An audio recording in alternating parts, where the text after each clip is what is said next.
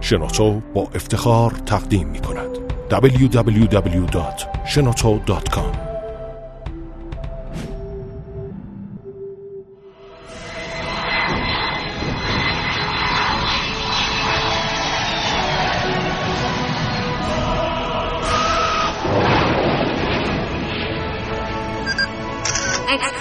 کاوشگر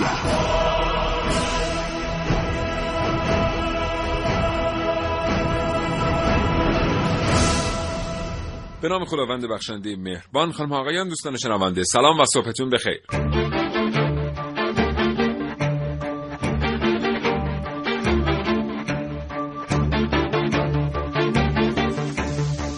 کاوشگر رو میشنوید از رادیو جوان.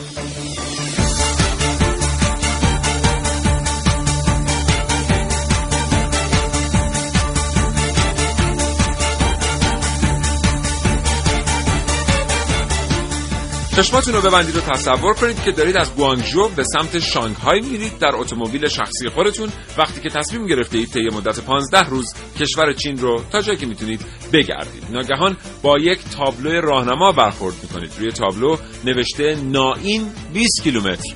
و شما مسیر رو دنبال می‌کنید. می‌رسید به شهری که اسمش ناینه. نوشتن به شهر ناین خوش آمدید. تشریف می‌برید داخل. می‌بینید اه چقدر کارگاه تولید فرش اونجا وجود داره. فرش ناین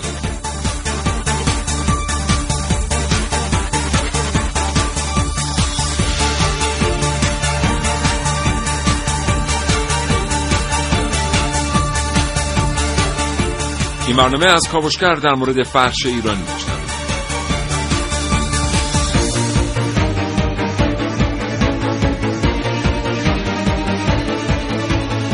اگر زندگی روزمره فرصت مطالعه کردن رو از شما سلب کرده کاوشگر رو از دست ندید. هرچند که هیچ چیز در زندگی جای کتاب و کتاب خواندن رو نه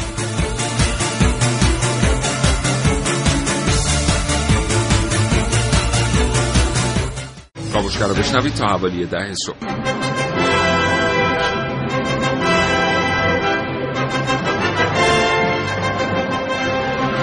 کاوشگر. تولید فرش در ایران با چه چالش هایی مواجهه؟ چرا جایگاهمون رو داریم در بازارهای جهانی در فروش فرش از دست میدیم؟ رقبا چه برنامه ریزی هایی دارن برای اینکه بتونن جای ما رو بگیرن در بازارهای جهانی؟ اینها و خیلی چیزهای دیگر در کاوشگر امروز.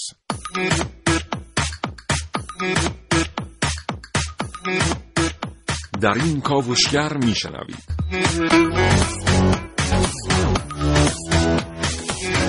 کاوشگران جوان حسین رضوی سعید مولایی خانم ها نازنین علی دادیانی و عارف موسوی کاوشهایی رو مهیا کردند که در فرصت مناسب تقدیم حضور شما دوستان شنونده خواهد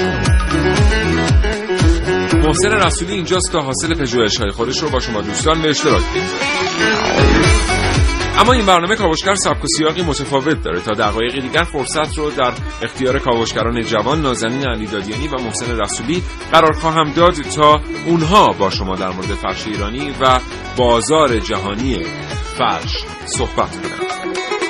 با کاوشگر همراه باشید تا حوالی ساعت ده صبح.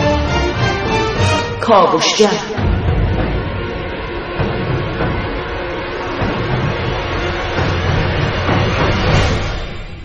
سلام صبحتون بخیر. من قراره که از این لحظه من و محسن رسولی درباره فرش ایرانی با شما صحبت بکنیم. آقای رسولی سلام. به نام خدا بنده عرض سلام و صبح بخیر دارم خدمت همه شنوندگان خوبمون. همچنین از سیاوش عزیز تشکر می‌کنم. امیدوارم که مطالبی که امروز قراره بگیم توی برنامه مفید واقع بشه. آقای رسولی چه خبر؟ ما امروز قراره که در مورد فرشی صحبت بکنیم که نماد هنر ایرانیه. بله خب. بخشی از فرهنگ واقعا جدا ناشدنی ایران محسوب میشه بله. هر جایی از دنیا که شما قدم بذارید فرش ایرانی اونجا حداقل اگر خودش هم نرفته باشه نام آوازش رفته اما متاسفانه متاسفانه کمترین استفاده رو داریم از این مزیت فرهنگی مزیت اقتصادی مزیت تبلیغاتیمون می‌بریم و کار به جای رسیده که خیلی از بازارها رو متاسفانه سپردیم به کشورهای مثل چین، هند، پاکستان که اومدن از طرحهای ما کپی بله. برداری کردن و رفتن با کیفیت نازل فرشهایی رو مثلا مشابه فرش ایرانی ساختن و به کشورهای دیگه به نام فرش ایرانی صادر کردن. حالا اگر که این قضیه رو خیلی عمیق تر بهش نگاه بکنیم می‌بینیم که به هر کدوم از فرشای ایرانی وقتی که میشونید کنار فرش باف ها می‌بینید که یه داستان برش تعریف می‌کنه بله. یه مفهوم توش داره. یعنی وقتی که مثلا چین پاکستان یا کشورهای دیگه میان فرشای مثل فرشای ایرانی میبافن در واقع پشتش هیچی نیست. اما وقتی که یه فرش ایرانی بعد از ماهها یا حتی سالها تلاش بافته میشه ما می‌بینیم که مثل یه مقاله است مثل یه مقاله است که یه نفر نشسته یه کسی که درباره ایران می‌تونه بنویسه یه نفر نشسته و درباره ایران نوشته. در قالب طرحها در قالب نقش ها ولی می‌بینیم که وقتی که توی چین یا توی هر جای دیگه این اتفاق میفته یه چند یه طرحی خالی از هیچ داستانی خالی از هیچ حسی خالی از هیچ مفهومی. ببینید من مادر بزرگم قالیباف بود پدر بله. بزرگم هم رنگرز بود. یعنی از نزدیک دقیقا هم با فرش بزرگ شدم. یعنی زمانی که هم پروسه رنگ شدن نخ قالی رو دیدم هم از نزدیک دوخته شدن و بافته شدن فرش رو دیدم. حالا میونه کلامتون همین قضیه رنگ درست کردن برای شروع پروسه فرش بافی خودش یه مسئله یه خودش یه داستانی بله. داره پشتش که من فکر می‌کنم که ما وقتی فرشی می‌خریم که از چین اومده یا فرشی می‌خریم که ماشینیه اون حس رو توش نداره اصلا. و اون رنگ های دقیقا همینجوریه. رنگ هایی که پدر بزرگم برای رنگرزی استفاده می‌کرد رنگ های طبیعی بودن رنگ هایی بودن که از همون ناحیه تهیه می‌شد از پوست گردو از گیاهان مختلف که رنگ مخصوص خودشونو داشتن و اون بله. فرایند بافته شدن فرش خیلی فرایند جالب بود. و خیلی هم به سلامت استفاده کنندگان از اون فرش دقت می‌کردن. یعنی وقتی که کسی میشسته فرش رو میبافته از قبلش که می‌خواسته رنگ ها رو آماده بکنه حتما به این دقت می‌کرده که رنگ ها از چه موادی توشون استفاده بشه از چه پشمی توی اون فرش استفاده بشه که اون کسی که این فرش رو توی خونش میندازه در سلامت کامل به سر ببره. دقیقا. حالا به اونم می‌رسیم. من اینو می‌خواستم بگم که اون فرایند بافته شدن فرش اینکه اون خانم ها مخصوصا خانم هایی که میشینن پای دار قالی و اون بله. زمزمه هایی که با خودشون می‌کنن اون گفتگوهایی که مثلا دو نفر قالی باف کنار هم میشینن و در پروسه فرایند آره اون دیالوگی که برقرار میشه و همه اینها رو تو فرش ایرانی شما می‌تونید ببینید. من فرش چینی هم دیدم از نزدیک و اصلا هیچ حسی شما از این فرش دریافت نمی‌کنید. انگار که حتی از فرش ماشینی ایرانی هم حسش انگار کمتره. و همه اینا باعث میشه که زمانی که این فرش به شهرت می‌رسه همه این ویژگی ها رو داره که به شهرت می‌رسه. و ما همچنان همه این ویژگی ها رو توی کارگاه های فرش بافیمون داریم. در همه فرش های ایرانی داریم اما متاسفانه استفاده ازشون نمی‌کنیم. و همین مقوله که شما میگید که سلامت فرد استفاده کننده چقدر مهمه فرش ایرانی باعث جلوگیری از تنبلی چشم میشه. از بس که تنوع رنگ داره و این همنشینی رنگایی که بله. کنار هم میشینه باعث میشه تنبلی و انتخاب رنگ ها اصلا خودش حالا درسته که تحصیلاتی در این زمینه نبوده تحصیلات آکادمیکی نبوده بله. ولی انقدر تجربه داشتن در این زمینه که بدونن رنگ ها رو چطور باید کنار هم دیگه بشینن که توی ذهن مخاطب یه رنگ قشنگی باشه ذهن مخاطب رو اذیت نکنه چشم مخاطب رو اذیت نکنه دقیقاً و اینکه اصلا میگن فرش ایرانی برای سلامتی انسان مفیده چرا برای اینکه اون پشمی که داره تبدیل به نخ میشه و در قالیا استفاده میشه پشم بله. ایرانی قابلیت ارتجاعیش نسبت به سایر پشمایی که در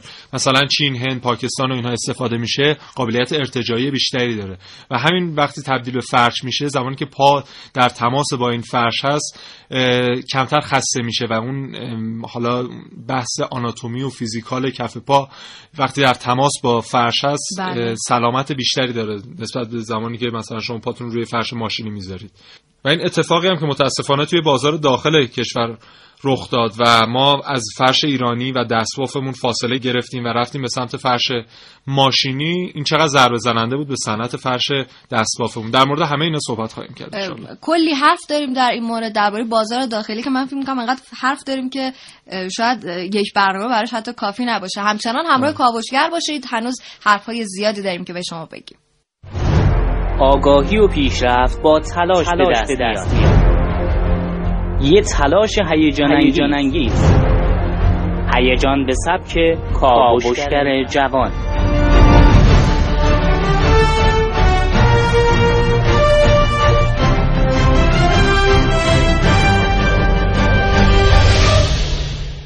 تاروپود یه نقاشی. یه نقاشی زیبا. گویای طبیعت و فرهنگ ایران زمین. زیبایی که نشون از اصالت این اثر هنریه.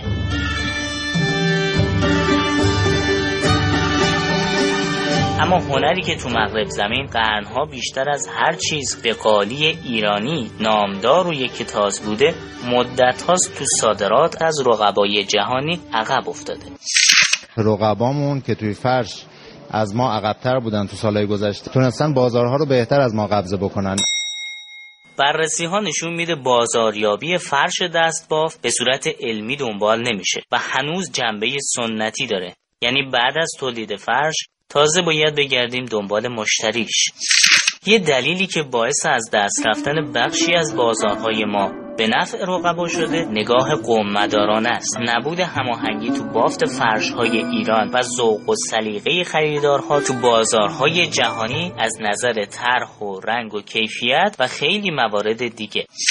کشور نیاز به افراد متخصصی داره که بتونن راهنمایی گروهی از هنرمندان فرش رو به عهده بگیرن. کسانی که بافنده نیستن اما بافندگی رو خوب می‌دونن.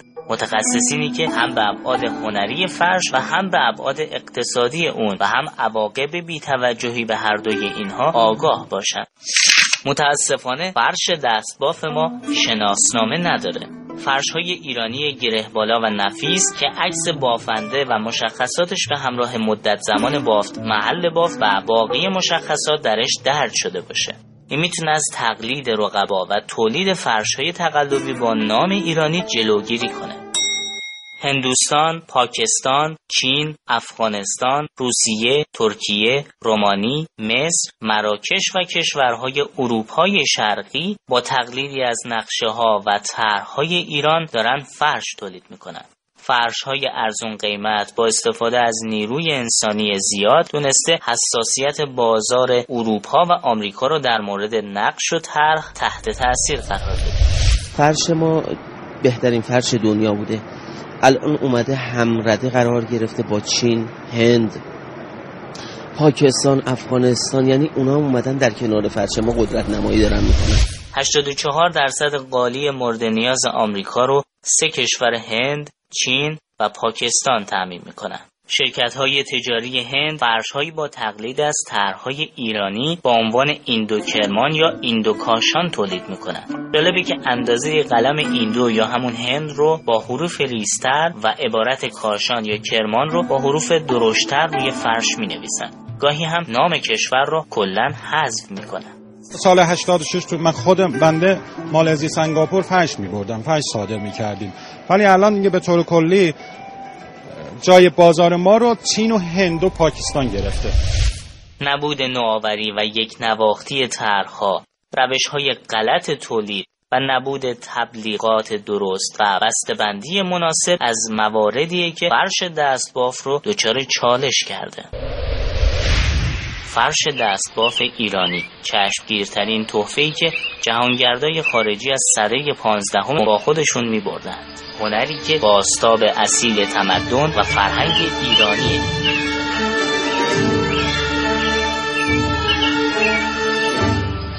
در این لحظه دعوتتون می‌کنم به گفتگوی من با یک متخصص در این حوزه گوش بدید.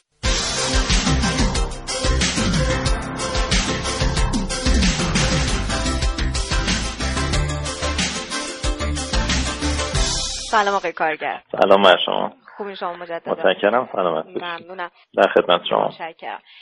آقای کارگر می‌خوام از اینجا گفتگو رو شروع کنیم که میگن دستمزد بافنده ایرانی بیشتر از بافنده های بقیه کشورها هستش. توی بافتن فرش ملی. ولی الان می‌بینیم که وضعیت بافنده هامون اونقدر که باید خوب نیست. و این وسط ما دلال هایی رو می‌بینیم که بیشتر از همه اون بافنده ها پول می‌گیرن. چرا نظارتی نمیشه؟ چرا کنترلی نمیشه؟ چرا اصلا این اتفاق میفته هر دو گزاره ای که شما فرمودید در مورد دستمزد بافنده درسته. یعنی دستمزد بافنده. در کشور ما نسبت به کشورهای رقیب ما که تولید کننده فرش دستباف هستن مثل هندوستان، پاکستان و افغانستان بله. بالاتره. ولی معناش این نیست که این دستمزد دستمزد خوب و کافیه و زندگی مرفعی رو برای قالیباف ما ایجاد می‌کنه.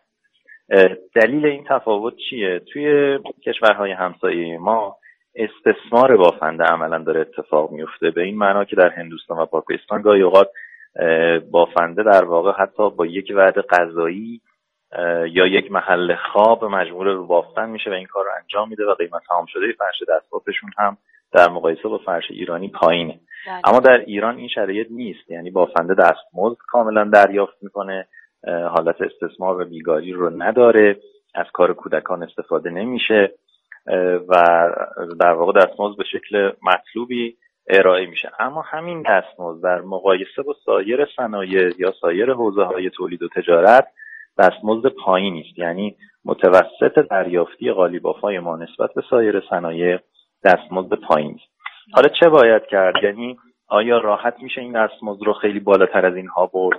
نه چون عملا قدرت رقابت فرش ایرانی رو که همین الان هم تو بازارها داره بسیار گرونتر از فرش های رقیب ما فروخته میشه در واقع از بین می‌بره. هر فرش تولیدی ایران به طور متوسط حدود دو سوم از قیمتش رو قیمت تمام شدهش رو همین دستمزد در واقع داره شامل میشه بله. حالا فرض کنید این دستمزد بخواد بالاتر از این بره و طبیعتا قیمت تمام شده خیلی بالاتر از این میره و عملا فرش ایرانی ممکن از گردونه رقابت با دستبافته های کشورهای رقیب ما خارج بشه نکته اینجاست که در واقع آیا این حرف من به این معناست که پس باید از همین دستمزد حداقلی دفاع کرد؟ اصلا اینطور نیست. یعنی در زنجیره تأمین فرش دستباف توزیع منافع چندان عادلانه نیست.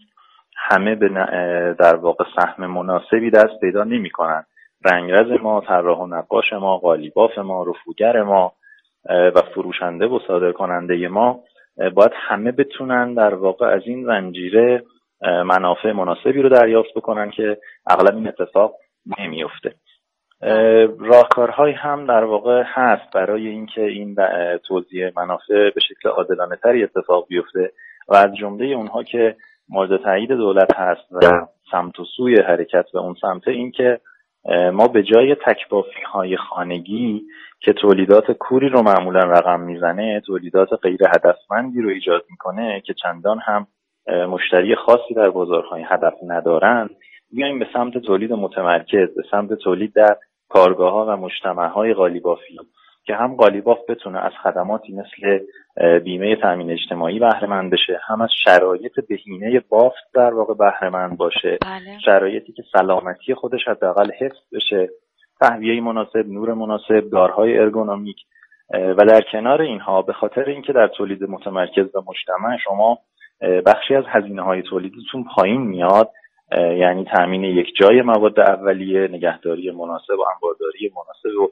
بهینه مواد اولیه نظارت متمرکز بر بافت که باعث میشه عیوب بافتتون کم بشه و از طرفی بازاریابی مناسب و تولید بر اساس سلیقه و نیاز مخاطب باعث میشه که شما بخشی از هزینه هاتون بیاد پایین و در, در کنار اون علاوه بر مواردی مثل بیمه مثل حفظ سلامت بافنده دستمزد مناسبتری هم بتونه به اون پرداخت بشه.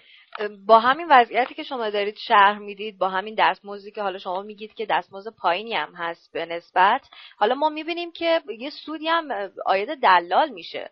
اینجا تکلیف چیه؟ یه چیزی رو باید روشن کرد توی پروسه در واقع تولید و تجارت فرش دستباف بله. که لزوما صادر کنندگان ما فروشندگان ما در واقع وصل کنندگان فرش ما به بازارهای هدف چه داخلی و چه خارجی لزوما معناش این نیست که دلال هستن. خیلی وقتا ما باید یعنی ما دلال نداریم توی این حوزه. نه نه نه معنای حرفم این نبود.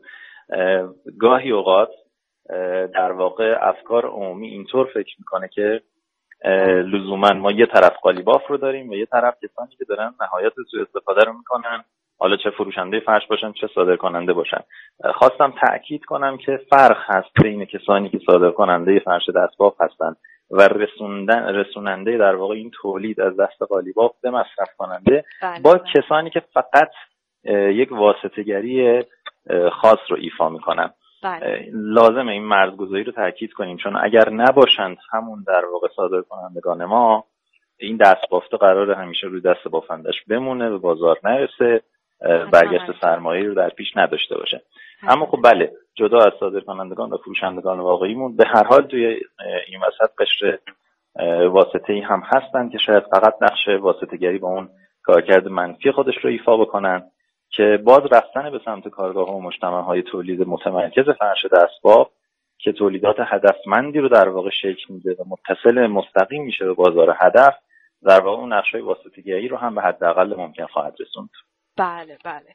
آقای کارگر ما سوالی که توی برنامه مدام برامون ایجاد می‌شد این بودش که ما الان می‌تونیم از این بازار فرش در جهان خیلی استفاده بکنیم ولی مثلا یکی از دلایلی که ما نمی‌تونیم از این طریق ارزآوری بکنیم و یا خیلی کم این اتفاق میفته اینه که تبلیغات موثری وجود نداره در جهان. چرا این اتفاق نمیفته آیا ما تواناییش رو نداریم؟ آیا خلاقیتش رو نداریم؟ آیا فضاش رو نداریم؟ دلیلش چیه؟ مهمترین علت اینه که تبلیغات یک اتفاقی است که زمان بره و هزینه بره یعنی تبلیغات باید مستمر اتفاق بیفته. اینطور نیست که ما در یه مقطع خاص تبلیغات بکنیم و فکر کنیم که دیگه این برند جا افتاد و شناخته شد و نیاز شدیم. و از طرفی هزینه های بسیار بالایی داره. و در این حال باید انواع رسانه ها و انواع ابزارهای ارتباطی رو هم شامل بشه. اینطور نیست که ما فقط به تبلیغ محیطی بسنده کنیم یا تبلیغ توی فضای وب بسنده کنیم یا سراغ نشریات بدیم. یه پکیج کاملی رو باید دید. ولی از اون طرف سودی که وارد کشور می‌کنه خب اصلا قابل مقایسه نیست با هزینه ای که میشه. قطعا همینطوره و باید این اتفاق رو سامان داد و بیش از اینها هم روش کار کرد. دو تا نکته عرض می‌کنم بله. خدمت شما. یکی اینکه در حوزه فرش دستباف ما تا حدی اون پایه شناخت رو توی مخاطبانمون داریم. یعنی برند پرشن کارپت و حتی بله. بعضی از مناطق خاص جغرافیایی فرش دستباف ما در دنیا شناخته شدن بنابراین پایه اون شناخت هست اما نیازمند تکرار و استمرار در یادآوری به مخاطب هستیم بله. وزارت صنعت و تجارت و مرکز ملی فرش ایران هم به حد در واقع وسع و بزاعت خودشون توی پروسه تبلیغات وارد شدن و کارهای زیادی رو انجام دادن از جمله اونها اتفاقی که امسال و سال آینده انشالله شاهد اجرای اون خواهیم بود یک برنامه تبلیغاتی وسیع برای فرش دستباف ایرانی در بازارهای اروپایی به ویژه با تمرکز بر کشورهای آلمانی زبان به عنوان بازارهای سنتی فرش دستباف هست که با همکاری اتحادیه وارد کنندگان فرش دستبافمون در اروپا انشاءالله شکل اجرایی به خودش خواهد گرفت. بله حالا با توجه به اینکه ما الان فرش چینی رو می‌بینیم فرش چینی فرش کاشان که از چین اومده. با این وضعیت من فکر می‌کنم که باید مقدار این قضیه تبلیغات رو جدیتر بگیریم. آیا اجازه بدید به بله. جدیت این گزارش شما رو رد کنم؟ چطور؟ در واقع ما در کشور چین امروز داریم صادر می‌کنیم. فرش دستبافمون رو. خدا رو شکر. خیلی خوب داره. الان به خود چین صادر میشه. بله. چین به دلیل تغییری که در اقتصادش رخ داده و به سمت تجارت آزاد رفته بله. توی چند ساله اخیر هر سال میزان تولید و میزان صادرات فرشش به شدت رو به نزوله و از اون طرف از حالت رقیب داره به مشتری خوب برای ما تبدیل میشه و میزان صادرات فرش دستباف ما به چین از حدود 8000 دلار به حدود 8 میلیون دلار رسیده و داره رشد پیدا می‌کنه ارزم این بود که درسته که در واقع توی سالهای گذشته چهار پنج سال پیش در واقع چینی ها اومدن به سمت کپی برداری از فرش های ایرانی. اما تو سالهای اخیر در واقع تو این پنج ساله ما یه روند معکوسی رو داریم به شکلی که خودشون مشتری فرش ایرانی شدن و میزان تولیدشون و صادراتشون هم به شدت در حال نزوله. بله به عنوان آخرین سوال ازتون بپرسم که الان در قضیه ثبت جهانی طرحها ما توی چه مرحله قرار داریم؟ در, در بحث ثبت ما چند مدل از ثبت رو داریم برای حراست از در واقع حقوق معنوی فعالانمون تو حوزه فرش دستباف یکی از بله. اونها اینه که با همکاری مرکز ملی فرش ایران و وزارت فرهنگ و اسلامی امکان ثبت طرح و نقش به نام پدید آورنده اون اثر موجوده. هر طراح و نقاش ما می‌تونن طرح و نقش خودشون رو به نام خودشون برسن در واقع یه رده بالاتر در بحث جهانی ما از در واقع پتانسیل سازمان مالکیت فکری یا وایپو داریم استفاده می‌کنیم و بله. پیش از این 15 منطقه جغرافیایی فرش دستباف ما به ثبت جهانی رسیده بود توی اون سازمان بر اساس معاهده لیسبون. و همین هفته گذشته هم 14 منطقه دیگه ما به ثبت جهانی رسید. با این حساب تا الان 29 منطقه جغرافیایی فرش دستگاه ما در سازمان جهانی مالکیت فکری به ثبت جهانی رسیده. چهل منطقهمون به ثبت ملی رسیده و در واقع همچنان این در دستور کار هست که بقیه در واقع مناطق ما هم به سطح جهانی برسن انشالله. انشالله که شاید اتفاقات خیلی خیلی بهتری باشیم خیلی متشکرم آقای کارگر. سلامت و پیروز ممنونم. خدا نگهدار.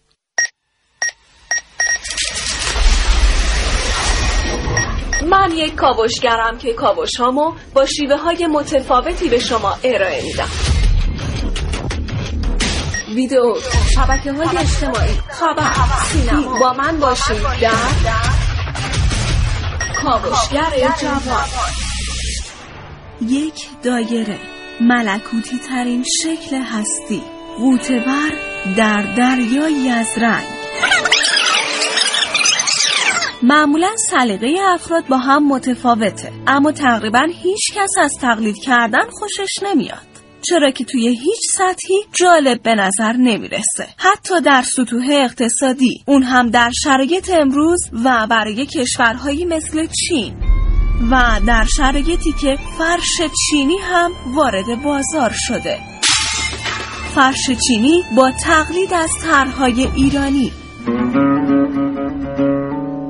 فرش ایرانی پر از حرفه. انگار با اشکال هندسی و بوستانی که درون خودش جای داده می‌خواد چیزی به ما بگه. انگار حرفی برای گفتن هست. و شاید همین راز استقبال جهان از طرحهای فرش ایرانیه. فرش هایی که کشورهای دیگه مثل چین رو وادار می‌کنه تا برای فروش محصولاتشون از طرحهای ایرانی تقلید کنن. فرش هایی که با طراحی بینظیر خودشون هر کسی رو از هر فرهنگی به وجد میارن اولین محموله فرش ایرانی وارد لس آنجلس آمریکا شد. اما با همه اینها حالا ما تونستیم حد اکثر فقط سی درصد از سهم بازارهای جهانی رو در صنعت فرش به خودمون اختصاص بدیم. برخی از مشکلات موجب شده تنها از نیمی از ظرفیت تولید و صادرات فرش دستباف فارس استفاده شود. مشکلاتی مثل فروش پشم مرغوب فارس به کشورهای نپال افغانستان پاکستان و هند که موجب تولید فرش مشابه دستبافهای ایرانی در کشورهای رقیب و اشباع بازار جهانی از این کالا شده است. صنعتی که ایران می‌تونه توش حرف اول رو توی دنیا بزنه. اون هم با هنر و طراحی بومی.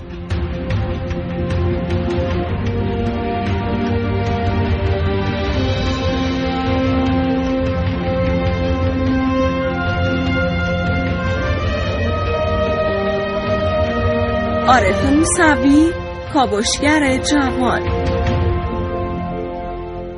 خیلی متشکریم که در این از روز در این ساعت از صبح کاوشگر رو انتخاب کردید برای شنیدن. ما داریم درباره فرش ایرانی صحبت می‌کنیم. در بخش قبلی صحبت های کوتاهی کردیم درباره بازار فرش ایرانی در داخل کشور. بله. ما می‌دونیم که از میزان خریدی که توی کشور ما انجام میشه میزان خرید فرشی که توی کشور ما انجام میشه فقط 5 درصدش فرش دستباف هستش و 95 درصدش فرش ماشینیه. حالا فرش چینی چقدر میزان خریدش؟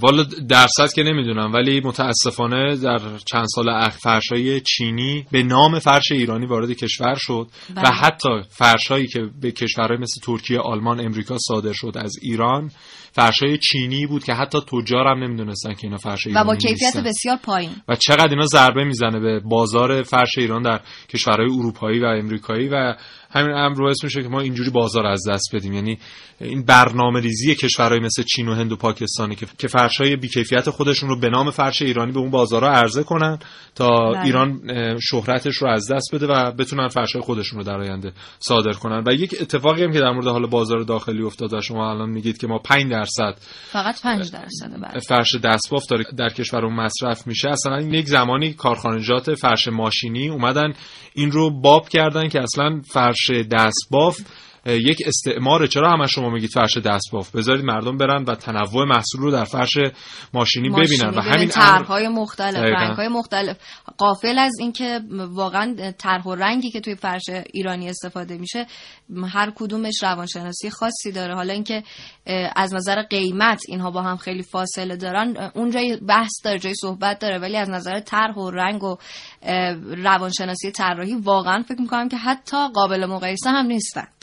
همین اصطلاحی که میگیم هر چقدر که شما پول بدی همونقدر آش می‌خوری دقیقا بله. همین قضیه است زمانی که شما پول خوبی می‌پردازی برای خریدن فرش دستباف خب شما مدت زمان طولانی تری رو این فرش در اختیارتون هست و می‌تونید ازش استفاده کنید کیفیت بهتری در اختیارتون هست اصلا موضوعی که درباره فرش ایرانی به کار میره اینه که شما هر فرشی رو که استفاده بکنید مثلا فرش ماشینی مثلا فرش چینی بعد از یه مدتی کهنه میشه و دیگه قابل استفاده نیست بله. اما فرش ایرانی ویژگی که داره هر چقدر که بیشتر به قول معروف پا بخوره هر چقدر که بیشتر روش راه بریم قشنگتر میشه رنگش بازتر میشه. این ویژگی ثابت شده است درباره فرش ایرانی. آره و یک سرمایه است اصلا برای خیلی از خانواده ایرانی. مثل طلا میمونه بله. که یک زمانی خریداری می‌کنید و هر موقع نیاز به پول داشته شما اینو می‌برید بازار و میفروشید. فرش دستباف دقیقا همینه. یعنی هم چقدر هم از عمرش که بگذره همچنان اون میزان پول اولیه‌ای که شما پرداخت کردید و خریدید رو می‌تونید با فروش اون فرش دوباره به دست بیارید البته موضوعی که هست اینه که در برابر زحمتی که قالی بافان و فرش بافال می‌کشن واقعا پولی که گرفته میشه در مقابل فرش زیاد نیست یعنی فرش ایرانی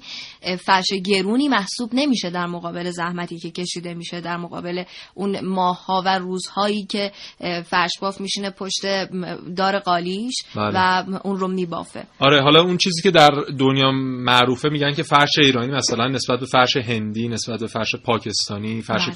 ترکیه‌ای گرونتره. و اون چیزی که حالا کارشناسا میگن میگن که دلیلش بحث دستمزده. یعنی دستمزد کارگر در هند و چین و پاکستان خیلی ارزون تر از ایرانه. ولی اگه شما همین کارگرای ایرانی که در حال بافتن فرش هستن و برید نگاه کنید به زندگیشون می‌بینید زندگی آنچنانی ندارن. و می‌بینیم که علت گران بودن همین فرش ایرانی بحث دلالیه. یعنی باز همون مقدار پولی که ما پرداخت می‌کنیم در مقابل فرش ایرانی و فکر می‌کنیم که پول زیادی هستش باز تو جیب قالیباف نمیره. نه متاسفانه دیگه. خیلی از همین قالیبافا دارن روی حسیر زندگی می‌کنن متاسفانه. و این سودی که آید دلال میشه نه فقط هم در صنعت فرش تو همه بله. صنایع ما تو بازار بی... متاسفانه. تو بازار میوه شما برید می‌بینید که دلال ها نقش دارن. تو هر صنعتی که میرید می‌بینید دلال ها بیشترین سود رو دارن آید خودشون می‌کنن. صبحتون بخیر باشه. کاوشگر رو میشنوید. بریم و بخش بعدی رو بشنویم. برگردیم.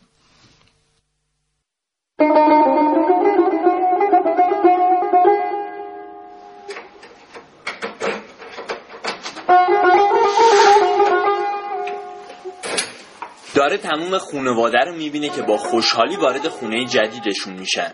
خونواده کوچیکی یه زن و شوهر جوون با یه پسر یه ساله کاکلزری. مرد با خستگی میاد و رو فرش ولو میشه. میگه خونه و اسباب اساسیاشو با هزار و یک قرض و قوله تونسته بخره و به قول خودش باید تا آخر عمرش قسط اینا رو بده. امروز پسر کوچولوی خانواده که رو فرش نشسته بود و داشت مامانش رو نگاه می‌کرد تونست برای اولین بار حرف بزنه. اون برای اولین بار تونست بگه ماما امروز حال مادر خانواده خوب نبود و رو فرش قش کرد. پدر با نگرانی اون رو می‌بره بیمارستان. پسر خیلی نگرانه و مدام رو فرش راه میره تا شاید یه خورده بتونه به اعصابش مسلط بشه. بعد از ساعتی پسر با نگرانی تلفنی با پدرش صحبت می‌کنه. کم کم نگرانیش برطرف میشه و لبخند می‌زنه. خدا قراره یه خواهر کوچولو به پسر بده. امروز پسر با یه کیک گنده میاد خونه. میاد و کیک رو وسط حال روی میزی که حالا رو فرش قرار دادن می‌ذاره و همه رو جمع می‌کنه تا یه خبر مهم به همه بده. پسر یه رتبه خیلی خوب تو کنکور سراسری به دست آورده.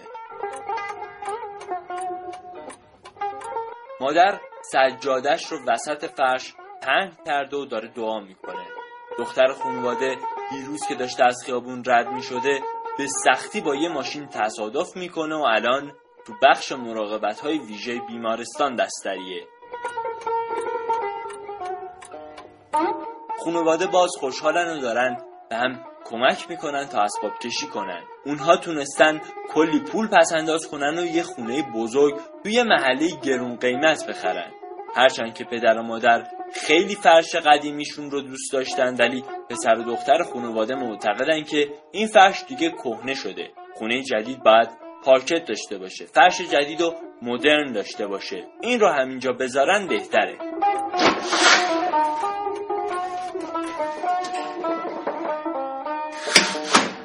خونواده فرش ما رفتن و فرش کهنه موند و یه خونه سوت و کور فرش برای ما ایرانی ها چیزی فراتر از یک کالای مصرفیه. هر فرشی که کهنه میشه یه دنیا خاطره با خودش به همراه داره. یه دنیا خاطر از اون خونه از آدمای اون خونه. فرش بخشی از هویت و میراث کشور ماست. یادمون باشه هر روز روی چه چیزهای با ارزشی پا می‌ذاریم.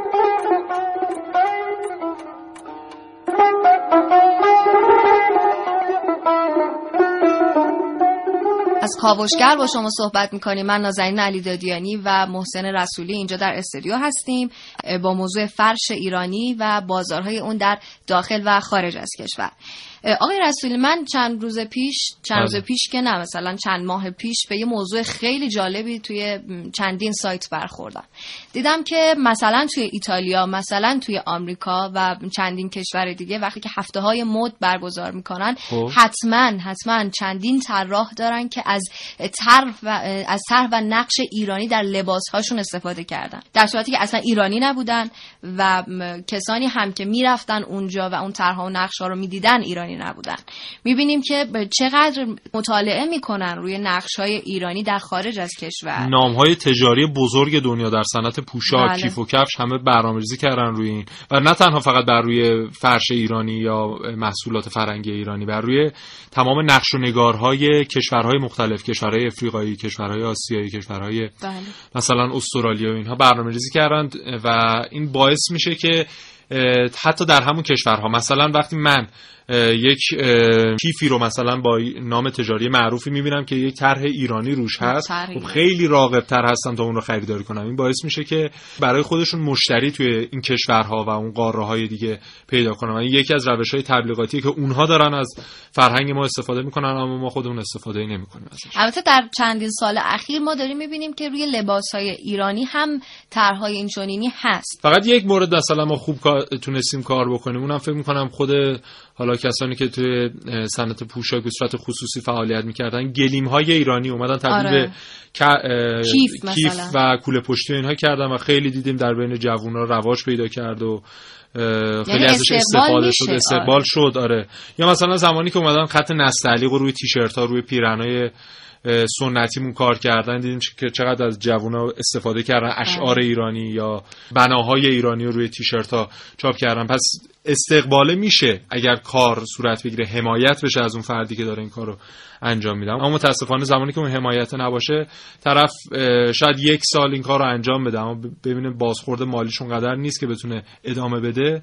دیگه خب اونم ادامه نمیده و میره همون چیزی رو میفروشه که بقیه دارن میفروشن. بله کاملا درسته. راجع بازخورد مالی صحبت کردین یاد این افتادم که ما از این طریق از طریق همین فرهنگی که داریم از طریق همین اتفاق فرهنگی که می‌تونه توی خلاقیت های ما کارهای خلاقانه ما بیفته ما می‌تونیم کارآفرینی بکنیم ببین- یعنی می‌تونیم چند تا جوون دوره هم دیگه جمع بشیم و. ازش از این قضیه استفاده بکنیم آره دقیقا و حالا در صنعت فرش اگه بخوایم نگاه کنیم میگن چیزی حدود دو میلیون نفر به صورت مستقیم توی صنعت فرش ایران فعالیت می‌کنن که هر کدوم از این افراد رو بگیم حالا چهار نفر پنج نفر اعضای خانوادهشون به صورت غیر مستقیم دارن از طریق این فرد تامین. معیشتی میشن. چیزی بالغ بر ده یازده میلیون نفر از جمعیت کشور خودمون به صنعت فرش و قالیبافی وابسته هستن. تازه در چه شرایطی؟ در شرایطی که ما فقط 5 درصد از فروشمون در بازار بله. فرش دستباف هستش. حالا تصور بکنید که اگر تبلیغات بهتر بشه بیشتر بشه اگر ما بیشتر فرهنگ سازی بکنیم و خیلی اتفاقات بهتری بیفته این میزان از تأمین شغل به کجا می‌رسه در واقع؟ آره و خیلی از حالا کمبودهایی که ما در بخش‌های مختلف اقتصادیمون داریم از طریق همین مقوله فرش، قالیبافی و گلیم بافی چیزهایی که شبیه این هستن. مخصوصا اصلا کلا مقوله صنایع دستی ما خیلی اشتغال زایی برای اینکه شما با کمترین هزینه می‌تونید یک کارگاه را راه اندازی کنید و افراد مختلف رو بیارید در اونجا مشغول به کار بشن و درآمدشون هم درآمد خوبی باشه. یعنی زندگیشون به راحتی بتونه بچرخه. اما همین در بحث صنایع دستی اگر شما اه، کوزهگری رو کوزگری و سفالگریمون رو نگاه بکنید بله. که مثلا یکی از شهرهای معروفمون شهر لالجین در همدان هست کارگاه ها روز به روز داره کمتر و کمتر, کمتر. میشه یعنی که کمتر داریم بهشون توجه می‌کنیم و این باعث میشه که تعداد زیادی از بومیان همونجا بیکار بشن. در مورد فرش هم کم کم داره این اتفاق میفته دیگه. بله. هر چقدر ما کمتر توجه بکنیم و بقیه کشورها بیشتر توجه بکنن و بیشتر روی این قضیه کار بکنن قطعا ما بیشتر و زودتر شکست می‌خوریم توی این ماجرا. به حال اتفاقیه که باید رقم بخوره دیگه. هر کسی از یه جایی باید شروع بکنه. به هر حال یه حامی دولتی باید در این زمینه پیدا بشه. تا از فرش ایرانی به مسابقه فرهنگ ایرانی حمایت بکنه دقیقا نمونه بارز اقتصاد مقاومتی دیگه بله. که شما یک محصول کاملا ایرانی و با خود افرادی که در ایران دارن زندگی می‌کنن خود کارگر ایرانی خود طراح ایرانی این محصول رو تولید کنیم و به بازاری که مشتری هم درش هست شما صادر کنید دقیقا یه نمونه بارز و موفق اقتصاد مقاومتیه که هر چقدر ما بیشتر پیگیری کنیم بیشتر نتیجه خواهیم گرفت انشالله. حالا امیدواریم که اتفاق خوبی بیفته به دقایق پایانی برنامه نزدیک شدیم. سیاوش عقدایی هم یه گفتگو تقدیم شما بله. خواهد کرد. ما از همینجا از شما خداحافظی می‌کنیم. امیدواریم که روز خوبی داشته باشید. خدا نگهدارتون.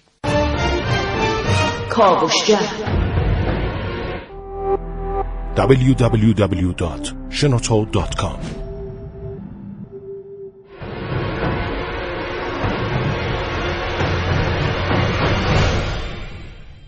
خب یه گفتگوی تلفنی هم من تقدیم حضور شما دوستان می‌کنم با جناب آقای محمد علی زرین کفش رئیس اتحادیه تولید کنندگان و بافندگان فرش و همچنین مدرس دانشگاه. آقای زرین کفش سلام وقتتون بخیر. سلام وقت علی بخیر. حالتون خوبه؟ سپاسگزارم متشکرم. اوضاع احوال خوبه؟ شکر خدا. از وضعیت صادر کنندگان و بافندگان فرش خبر آقای زرین کفش؟ ازم به خدمتون خب خوبه که هر از گاهی از بافندگان می‌پرسن اما امیدواریم روزی بیاد دولت یا دستندرکاران اساسی این کار به این رشته به صورت خوبی رسیدگی بکنن و نه این جسر گریخته اخباری رو از فرش بشنویم که یه قسمت هایش ما می‌تونیم بهرهای فوق زیادی ببریم اما تاسف های همیشه در کنارش باشه. بله. آقای زرین کفش خیلی معتقد هستن که در بازار جهانی فرش ایرانی هیچ نیازی به تبلیغ نداره و مشتریان بالقوه‌ای وجود دارن که علاقمند هستن فرش ایرانی رو بخرن. اما فرش ایرانی علا رقم ظرفیت تولیدی که در داخل کشور وجود داره اما همه جای دنیا در دسترس نیست. در این رابطه از شما میشنویم. خواهش می‌کنم. بله برای کسایی که فرش ایرانی رو می‌شناسن و یک بار با فرش ایرانی آشنا شده باشند و اگر هم بخوان مقایسه بکنن با هر فرش هر محصول دیگه هیچ نیازی به تبلیغات نیست. اما ما بازارهای جدید فراوانی داریم و این تبلیغات خوبی انجام نشده در این بازارهای بکری که وجود داره. و حتی در بازارهای قبلی هم یک مقداری یه مقداری فرشهای دیگه ای هم از کشورهای دیگه اومده. بهتره که ماهیت فرش دستباف ایرانی برای اونها شناخته تر بشه. تا بتونن در این قیاس نتیجه درستی رو بگیرن و تصمیم درست که همون خرید فرش ایرانی همیشه داشته باشن انشاءالله بله. خب آقای زرین کفش الان آیا ما از تمام ظرفیت تولیدمون داریم استفاده می‌کنیم؟ خیر چرا خب استفاده نمی کنیم با توجه به که امکان صادرات وجود داره؟ بله چرا استفاده نمی کنیم وقتی بازار جهانی وجود داره و امکان صادرات؟ ببینید ما بر, بر اساس همین شعار امسال که اقتصاد مقاومتی و اقدام و عمل. ببینید تولید فرش دستباف بسیار جای این کارو داره. چرا؟ چون نزدیک به 80 درصد و بالاتر از 80 درصد تا 90 درصد تمام تولید فرش دستباف فقط بحث یه مقداری که پشم واردات و یعنی دیگه همه کارهاش در داخل داره انجام میشه. و همونطور که باز هم میگم خدمتون که برای یک اشتغال که الان خیلی درگیر این مسائل اشتغال هستیم در سطح کشور. 150 میلیون 180 میلیون تا برای یک اشتغال ما می‌خوایم ایجاد بکنیم هزینه بردار هست. فرش دستباف با یه هزینه 5 الی 10 میلیونی می‌تونه اشتغال ایجاد بکنه. و تنها این ایرادم من بگیرم که تنها سنگ محک ما از فرش دستباف صادرات فرش نباشه. هرچند که این روزها خدا رو شد یه مقدار که صادرات فرش بهتر شده اما هم صادرات بهتر می‌تونه بشه و هم تولید در داخل کشور با یه حمایت های اندکی می‌تونه که بهتر از این بشه.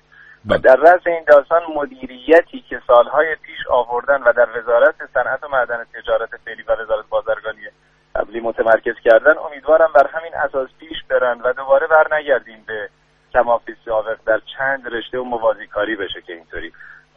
بیاد تعاونی ها تولید کننده و اتحادی های سنفی و مرکز ملی فرش به جداگونه اتفاق نیفته امیدوارم که اینطوری که چون یه مقدار زمزمه این داستان هست فرش الان داره بهتر شده بازارش بهتر شده اما تبلیغات درستی در این داستان انجام نمیشه متاسفم. بله.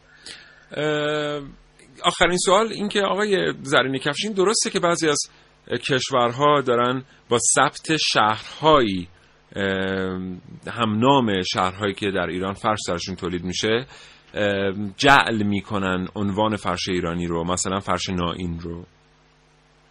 ببینید ما داریم بله داریم که نائین چین کاشان چین طرح فرش هایی رو از کردم که در اوایل عرایزم که فرش هایی رو میان رقبایی رو ما داریم اما فرش هایی رو از ایران می‌تونن اینها تقلید کردن که فعلا به سری از فرش های ناب ما ناب به این لحاظ که بالفرض با های بالا با طرحهای متنوع بیشتری نرسیدن با. بله. اما در یه سطحی از فرش های ما رو دارن تقلید می‌کنن و به همین اسم متاسفانه فروش میره ما کاری به ثبت اونا نداشته باشیم. ما چیکار داریم می‌کنیم که توی این امیدوارم مرکز ملی فرش که من از همین بسیار خب ضعیف در این قسمت عمل کرده. به ثبت رسوندن به چه ثبتی؟ ثبت جهانی باید شما برسید. و نه تنها فرش یک منطقه رو ما به ثبت برسونیم تک تک موتیف هایی که وجود داره در فرش دستباف ما هر کدوم رو جداگونه باید به ثبت برسونن. که اینو نه تنها در فرش دستباف مثلا ناین چین که بیاد چین به عنوان ناین چین استفاده بکنه بلکه در هیچ منسوجات و در هیچ جای دیگه این موتیف که حاصل دسترنج و تفکر طراحان ما در چند هزار سال پیش بوده. به امروز دست ما به امانت رسیده. ما بتونیم حفظ بکنیم و استفادهش رو حداقل این ایران زمین ببره نه اینکه کشورهای دیگه به نام نایم چین کاشان چین. بسیار سپاسگزارم محمد علی زرین کفش رئیس اتحادیه تولید کنندگان و بافندگان فرش و مدرس دانشگاه. آرزوی سلامتی می‌کنم. خدا نگهدار.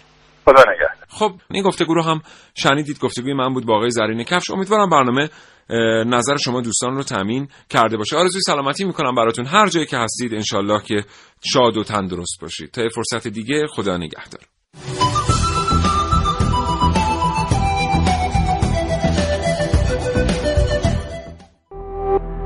شراطو ارائه دهنده پادکست های صوتی فارسی.